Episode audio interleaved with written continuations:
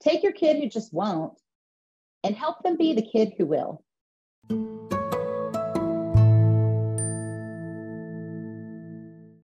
Hey guys, thanks for joining me this week. I'm really excited to introduce you to our guest today. Her name is Randi Rubenstein. She's founder of Mastermind Parenting, Mastermind Parenting Podcast, and author of The Parent Gap. So, welcome, Randi. I'm so excited to talk to you today. I'm so excited to be here. So, listen, guys, um, Randi has a uh, site, she has some groups, she has a podcast, but one of the things she talks about is you know, parenting strong willed children. So I hope that resonates with a lot of our listeners. I have a strong willed child or two or five. Um, and um, and so talk to me, Randi. Tell me a little bit about how you got into this and talk to me about your strong willed child. Well, like I said right before we started recording, mine is now 24. And I would not define him anymore as strong willed. The funny thing is, is all people at some point, all kids are strong willed because that's just the, the term we use when they won't do the thing that we want them to do. Right. And I think it's, you know, we're humans. That's, we're supposed to not want to do exactly what is asked of us a lot of the time. And so I gave birth to him. And the way I'd really define him is a highly sensitive person which is you know that that's a term that a lot of people know and it was coined by um, uh, I believe she's a psychologist, Elaine Aron, and it's called Highly Sensitive People. I read a book when my son was about 10 called The Highly Sensitive Child.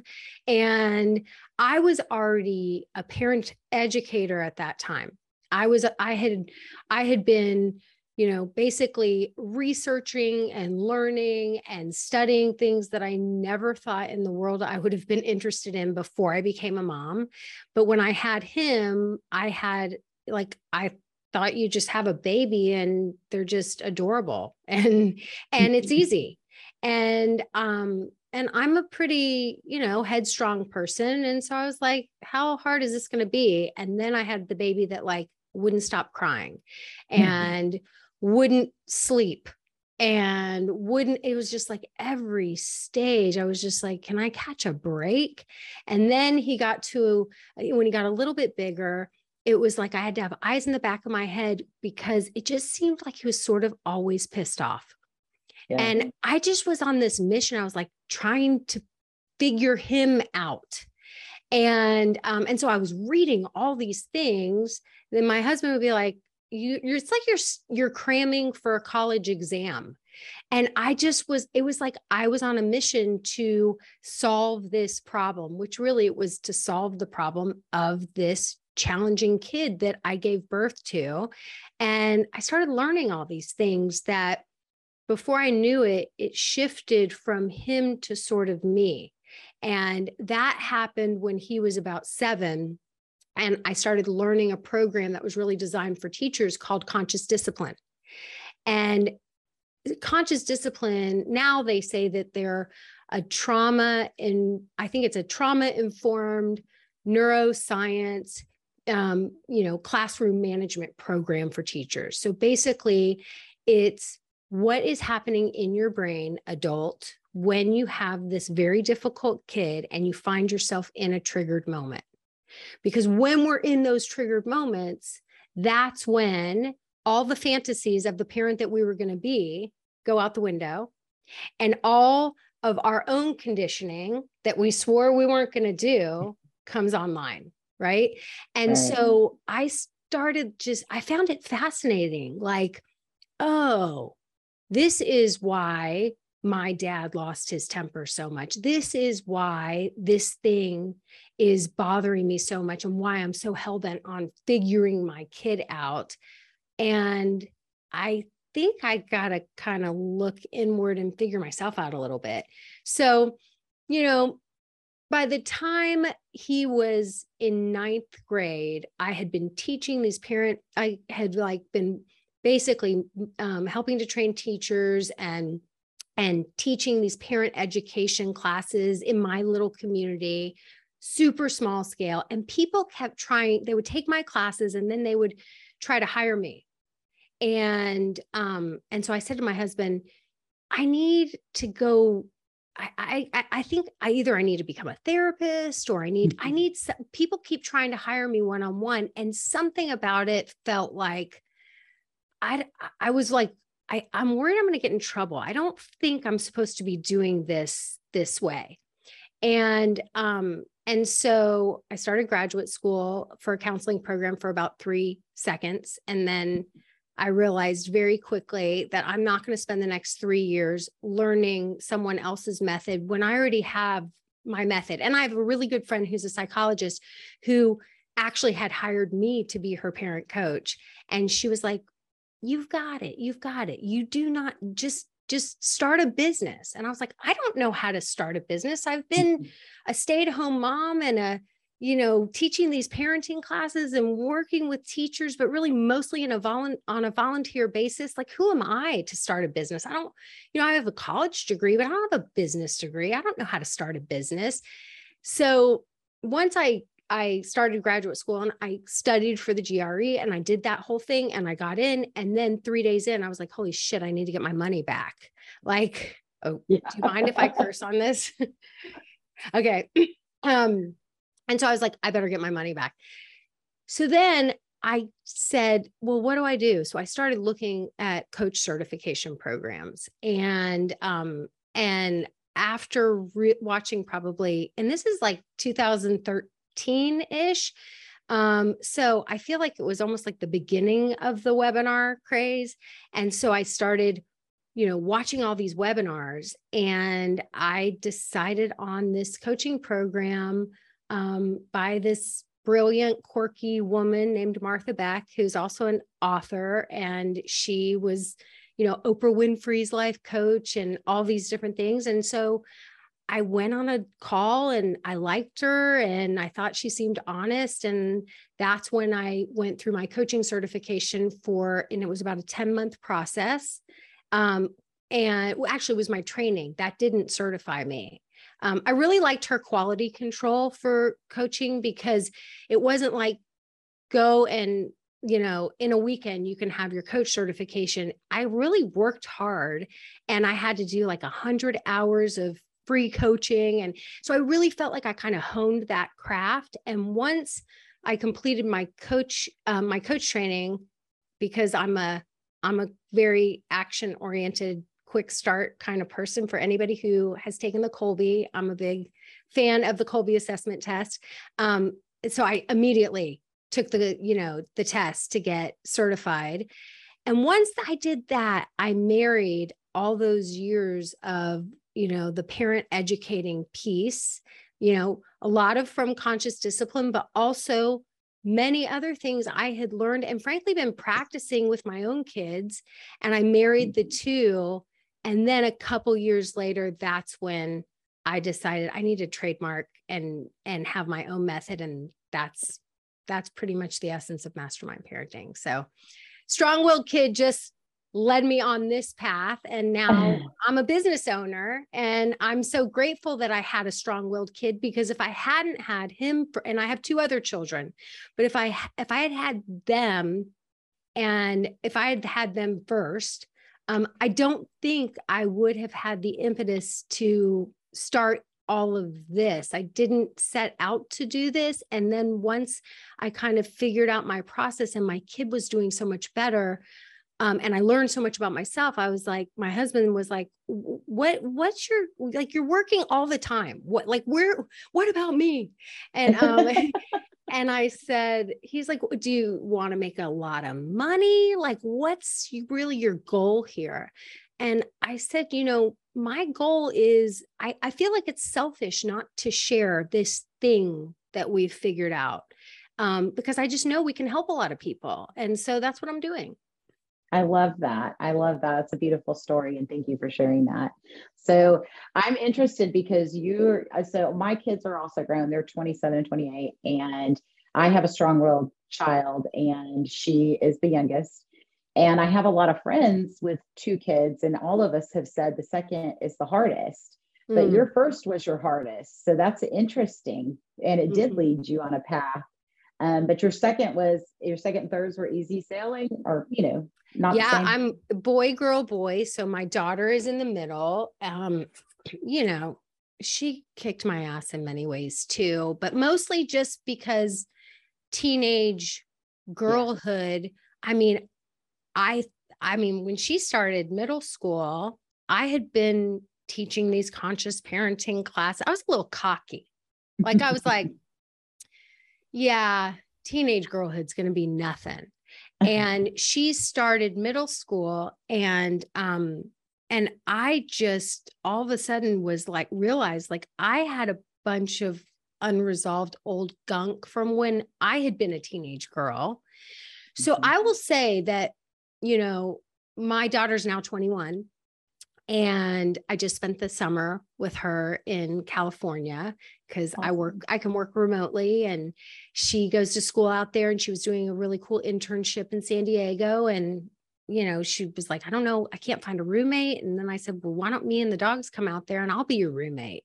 So, you know, we're super close. And I, I, I feel like in many ways, I grew up and had a second chance to do it over again while she went through the teenage years um, because I faced myself in in so many ways because I think it's just it's painful you know when you're mm-hmm. when you're it I believe it is harder to be a teenage girl than a teenage boy and um and mm-hmm. you know when all of a sudden she hit middle school and you know the shenanigans start because it's all of you know queen bees and wannabes and mean girls and all of that um, there was a lot to figure out and what i realized was i had a lot of armor from that helped protect me and get me through those years and um and i wanted to release that armor. So so yeah she you know she represented something different. And then my youngest child who is 16 and a junior in high school um yeah it's just for the for the most part he's only been raised with this and i was 35 when he was born so i was a different version of me and knock on wood for him he's just been easy street so um yeah i mean you know he's normal he's he right now he's in that talk to the hand phase yeah um and that's normal you know that's what mm-hmm. teenagers are supposed to do it's like it's like we we think that 3-year-olds aren't supposed to be difficult. And we think that teenagers, oh, like they're not supposed to be difficult. And if you study human development, it's like when babies are born, we're like 10 fingers, 10 toes. Whew, okay, great. You know, like you so know, true. you know, or I I had this like crazy fear that my child was going to be bought was going to be born. Um, I don't know. I must have like read a book about hermaphrodites at some point and I was so worried. I was like, okay, is it just a penis or just a vagina? Like I was, that was another one I was worried about. But like when they become, did you know you were going to get all this? Um, but when they become three or 13, like, oh, challenging me. Oh, Eh, you know, three year old trying to figure out where do I stop? Where does mom start? Oh, I'm not an appendage of my mom anymore. I'm trying to make sense of the world. I need to be constantly empowered with two positive choices. Like that is normal. And then when they're teenagers, like it's a fact that teenagers are supposed to be pruning away extraneous information. So they challenge everything because they want to figure out okay, what do I want to bring with me that you've implanted in me and what am i ready to prune away? Um, but we resist it because we just don't understand it you know? Mm-hmm. and so um yeah so he's you know he's in that in that phase of it's not like it's smooth sailing where he's like i love you mom you're the best. A lot of the time he's like how many more times are you going to say that? I just want to be prepared. But he's a normal teenager and it's been pretty easy with him it's been funny because I'm going to dial back to something you said earlier was, you know, that when you reach your parenthood state, you think you just have a baby and it's easy and all, you know, you count their fingers and toes, you're blessed. Okay, great, let's move on. Um, and you also have this thought or plans, the the things that you're not going to do that your parents did, right? So my girls, um, we I got five grandkids in a, in a little less than a year's time, and that was through adoption and fostering and a lot of a variety of ways, but um, I've watched my girls turn, you know, they're they're blossoming into moms, and mm. um, it's been really fun to watch them and really interesting their takeaways. And my husband and I will, you know, talk about things that happen in the family or at night, and uh, we laugh because you know they'll they'll they were the kids that are like i'm never going to make my kids do chores. I'm not going to have them cook. I'm not going to do this you know and all the things that they're not going to do. And then watching the kids come back to me and they've done it individually um, at different times but they've both come back and said you and dad really just made this parenting thing look real easy and it's not. That's awesome. Yeah i mean but it's also kind of funny because i mean i'm like did we like you know we weren't we weren't the kind of parents we didn't shield them from a lot of things. You know what you see is what you get for me for me typically any day of the week. And um, you know i didn't hide things from them i was very I exposed them to a lot of the things and, and i was blessed with really good kids um, you know they they wanted to act up a little bit but my youngest is the sass she's her name's Ashley, and she's she knows she's sassy. Um, and so um, to the cursing point, we call her Ashhole sometimes. That's so good. and my other daughter's name's Brittany. We named her Bratney as their nicknames when they were younger. But you know, it, it's true. They have strong wills, they have their own mindset, they have their own things. And then I'm watching it in my grandchildren because of the way we've acquired our family and the way the dynamics of it has come together. We've got a 13 year old grandson, a 10 year old grandson, an eight year old grandson, and a two year old and a one year old granddaughters. And you know, watching them with the babies, plus watching them instantly become parents and adults of older children in a variety of ages has been a challenge for them because, you know, Brittany's 28 years old and she's got a 13 year old. And wow. yeah, and but when the when he came, he was only 10. So you know, he's grown a lot and I'm watching him grow. And I only raised girls. So I struggle with that connectivity piece to the boys because I don't know anything about superheroes, admittedly. I'm just, you know, I was making my Christmas list and I'm like sending it to Brittany. And I'm like, okay, does Nevin like this one, this one, or this one? And she's like, those are villains. Those aren't heroes. I was like, oh, I'm sorry. I didn't realize. There's hilarious. difference. But but it's been interesting, you know, because we have the dynamics and the fostering that happened. And, you know, Brittany and her husband wanted to adopt um, a sibling group because they wanted to keep them together.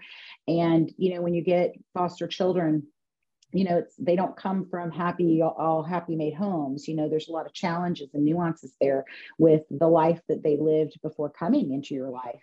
And so watching them navigate those waters has been really cool as a parent. And then, you know, my husband will look at me and say, you know, they were listening because, you know, we watch them repeating.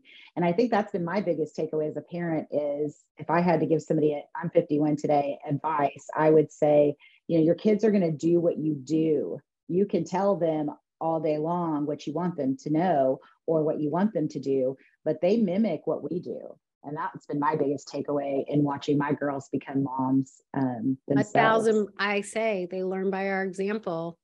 They really are watching us way more than they're listening to us. And you're 100% right on that. Yeah so that's been it's been it's been fun. And you know it's it's been interesting too because ashley's little one emmeline just turned one on the 8th of october and emmeline just at one is showing those signs of that you know independence and the similar to ashley in those ways. And um and then watching brittany you know brittany had a little sister ashley was only they were only a year and eight days apart. And uh you know now one of her, her, one of her children is like a baby ashley. So she's got her little sister she's raising and she's just kind of like ah! and it's so it's so comical because ashley's that child that never hushes. Like she has she can talk your ear off from here to eternity. She could call you you could set your phone down for an hour go do watch a movie come back she's still talking. So um, and everybody that knows her and herself knows that but um, it's been funny because jj or, or uh, one of our grandsons that's Brittany's child, he's a talker and he's the mini Ashley and he's just the aggravator and the instigator and in such a fun, sweet, loving, and cute way. And it's it's fun to watch Brittany have to parent her baby sister when she didn't have to because now she can understand like my mindset as a mom of how I was navigating raising Ashley versus Brittany because they're very they're polar opposites. Even though they're siblings, you couldn't find two more kids that are opposite of each other, um, and it's it's just been such a journey, you know. Well, you know, I love. I mentioned that assessment that I love that really is a, a, corporate tool for teams, right? The Kolbe is all about how each of us is wired to solve problems, and um, and I love that tool because, and I use it because I quite often teach people your family is a team, you know. So just like your work team, or just like if you ever played a sport, your soccer team, which I didn't play sports. I'm not even going to use the right terminology, although I've sat as a spectator in enough sports that I should know what all the positions are, but I don't. Um, but like if you're if you're going to have a winning soccer team, like there's one goalie. So if you have a whole team where their zone of genius is goalie, like you're kind of screwed. And so we're meant to all bring different skill sets to the team, right? And so the things that you just said about your girls, it makes me think, oh, well, Ashley sounds like she's the team member that's like the true extrovert, like the one who is energized by human interaction. Like she wants to engage, she has things to tell you, she has things to teach you. She's going to keep it alive and lively. And, you know, and maybe her big sister was more introspective, you know, maybe more of an observer. Um, and if you think it's like, it's like when we're all, if, if we're sitting, you know, with our, our work team members, um, mm-hmm. and you have you know you're trying to figure out a marketing problem or a pro you know there's a new project and y'all are you you know you got the person who's the project manager and that's the detail person. And then you've got the person that's the content creator and maybe the visionary and and and the creative person. And then you've got the person who maybe somebody at some point in their life told them that they were ADD and there was something wrong with them but they are the idea monkey. And they're like hey well why couldn't we try this thing and what about that thing? But there might be a, you know, so they have all these amazing ideas, but there might be also a little too much impulsivity there. So then you got the person who is more of the introspective person who's like, all valid ideas, let's write them down and and have a plan and circle back like where you're going and we have a method we have systems we you know everybody just keep the ideas coming you keep track of them you know we all bring different skill sets to the team and i think where we butt heads at home and w- at work is when we expect the other team members to have the exact same skills that we have or to be wired just like how we are instead of just honoring that we're all meant to bring different skill sets to the team I love that. And that's a great analogy. And it's a great point because it's even true for me at work. And I am, you know, can see where Ashley gets her talking. I'm a talker and I'm the idea person. And, you know, even my team, my family, my husband's like, okay, no more ideas. We're going to stop now because I could never run out. Like, you know, I'm constantly inventing. And, um, and so that's also true. I love that. So if people would like to follow you, Randi, what's the best place for them to find you and to join your groups or see what you, you know, to, to interact with you in your programs? So I'm on all the social handles. The only one where I'm Randi Rubenstein though is on LinkedIn. So on LinkedIn, I am Randi Rubenstein. Everywhere else, I'm Mastermind Parenting. Um, and I have a podcast. I think the best place to follow me is just to start listening to my podcast. I have four years, over four years of podcast episodes. And I really give out you know a lot of information and a lot of content. You can learn a ton from just listening to my con to my podcast.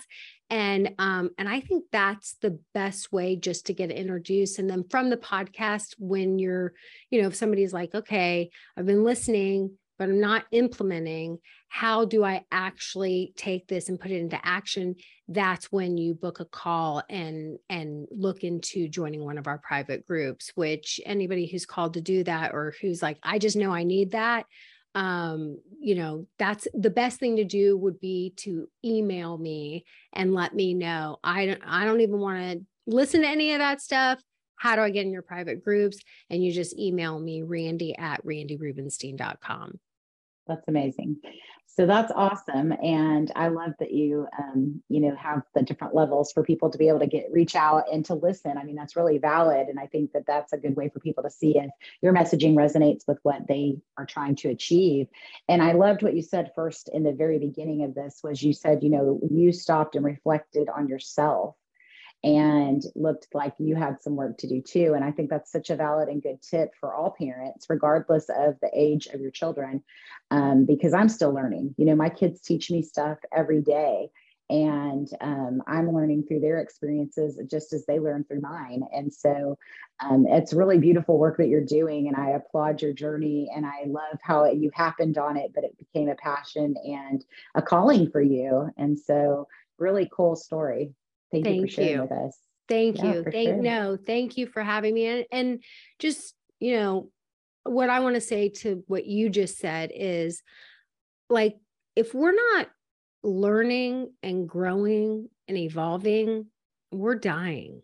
Like I don't think we're ever fully cooked and done. And you know, I'm kind of on a mission to take the taboo out of talking about parenting and to it doesn't need to be clinical like every i mean every single human is affected by parenting because if mm-hmm. you were born you had parents and then if you go on to become a parent like there's a double I, you know mm-hmm. you're you're you're double invested in this topic and yet we it's like it's too personal you know? Nobody wants to talk about it. Everyone wants to pretend that it's all you know perfect and and put all the posts out on facebook that make it look so perfect. But if you peek through the curtains of most people's homes they're like this feels far from perfect and i'm anti-perfect like perf i think perfection parenting is a prison and I want us talking about this. I want us connecting about this. I think it's a fun topic. I don't think it mm-hmm. needs to be so serious. I think that, you know, eh, the nicknames that you came up with, like, that's a perfect example of like we get to be real people and we get to have some fun with it. And it doesn't need to be so serious all the time. And look, you had you called her ashhole and what was it bratney bratney and you raised two women who have now become, you know, have fostered children and adopted children. Like these sound like two amazing humans who are out to make the world a better place and welcoming children that needed a home into their home. Like, like that's i just love that that that's your example that you had some fun with these nicknames and and at the end of the day, you raise two amazing humans who have so much love to give. Oh, thank you for that. I am very proud of them both and very blessed. And they do, it is. I think there's, you know, um, I didn't, I wasn't raised by a family or parents that put their head in the sand and just were very, you know, we didn't talk about anything. It was a very open environment. And I'm thankful for that. And I'm thankful I was able to recreate that with them because our kids know there's no taboo topics that it's a safe space. It doesn't matter what it is they'll come talk to us. And a lot of people think yeah sure right you know but but it's true. And you know they didn't get into a lot of trouble. There was a lot of respect. And i think that you know that that aided them in their guide into adulthood um, you know of what to expect by not sheltering and shielding them and and having real life topics. So i've always been the advocate of don't stick your head in the sand pretend like it's not going to be you it's not going to be your kid. You know stay in touch keep that communication open and free and and safe to speak and and you know obviously respectfully but you know having that open lines of communication helped tremendously for me along the way we we you know you talk about trauma and all those other things that i've been going through some stuff some childhood trauma resurfaced for me during the pandemic because i was under a lot of mm-hmm. stress and so um you know i think that um it's just been it's been it's been interesting to watch and my husband and i have had a lot of time to reflect you know now that our kids are grown and out of the house and raising their own families and it's amazing to both of us that a a we got really lucky because you know i wasn't a bad kid but i wasn't the best teenager either.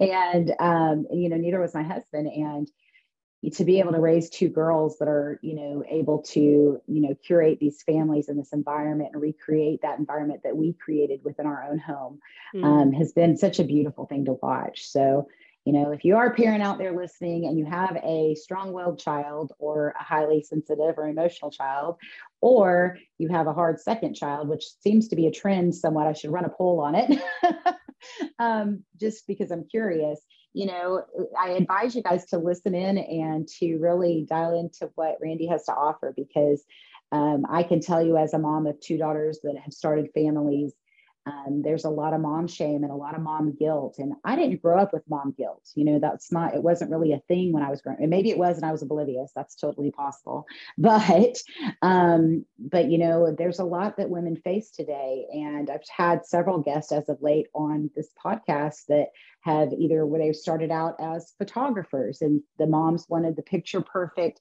families and then things didn't pan out that way right? Because like the photographer has to do 18 cartwheels and have six puff puppets or whatever to get the kids to get that perfect family picture. And you know i'm such a um, advocate for authenticity. That's exactly you know the terminology i want to use and mm. and you're so right. Like let's all just call it what it is and share because there's there's no shame in that and we all only can gain and be better because of it. So here, here. I agree with all. I agree with all that. Let's get. Let's as women, let's have each other's backs. Let's stop yes. competing. Let's stop judging. Let's, you know, let's unify ourselves. We're so much stronger together. I I heard a quote years ago, and it was something like, "So many women feel like there's only room for one shiny woman in the room and so therefore we try we we constantly try to dull each other's shine. But the truth is is that when you surround yourself with other shiny women you just illuminate all of your and you just all become shinier together. And i'm like yes that's what we're doing. Like enough with thinking that another shiny woman is going to dull your shine. They're not. They're going to illuminate you and we have to just do a better job of doing that together so. I love that. That's exactly. I shared a. I, I'm a quote sharer, but I had seen that like like it was like, you know, you will not dim another. Your light won't dim by helping another one shine, sis. You know, and it's so mm-hmm. true. And it can be so cut through and cut so cutthroat and so competitive today. And you know, I, I just want to see us all win. I'm a I'm a peace person and I, you know, want to see us all win. And and there's enough if everyone well, when, were to support one another, we could all just shine brighter. Well, and when we compete against each other, we're really, you know, when women are competing against each other, you know, there's power in numbers. And so think about who wants to keep a woman small, right? Yeah. So when we participate in the judging, and there's a, you know, and, and, and as moms, it's like the primo place to judge each other. But as long as we that's what people say about my groups all the time is because we're truth tellers and they always say gosh there's just no judgment here. And one of my moms she's she's so cute. She's like she has a real southern accent she says i just love it randi rubenstein how you can smack me on the butt and make me feel like you're giving me a big hug.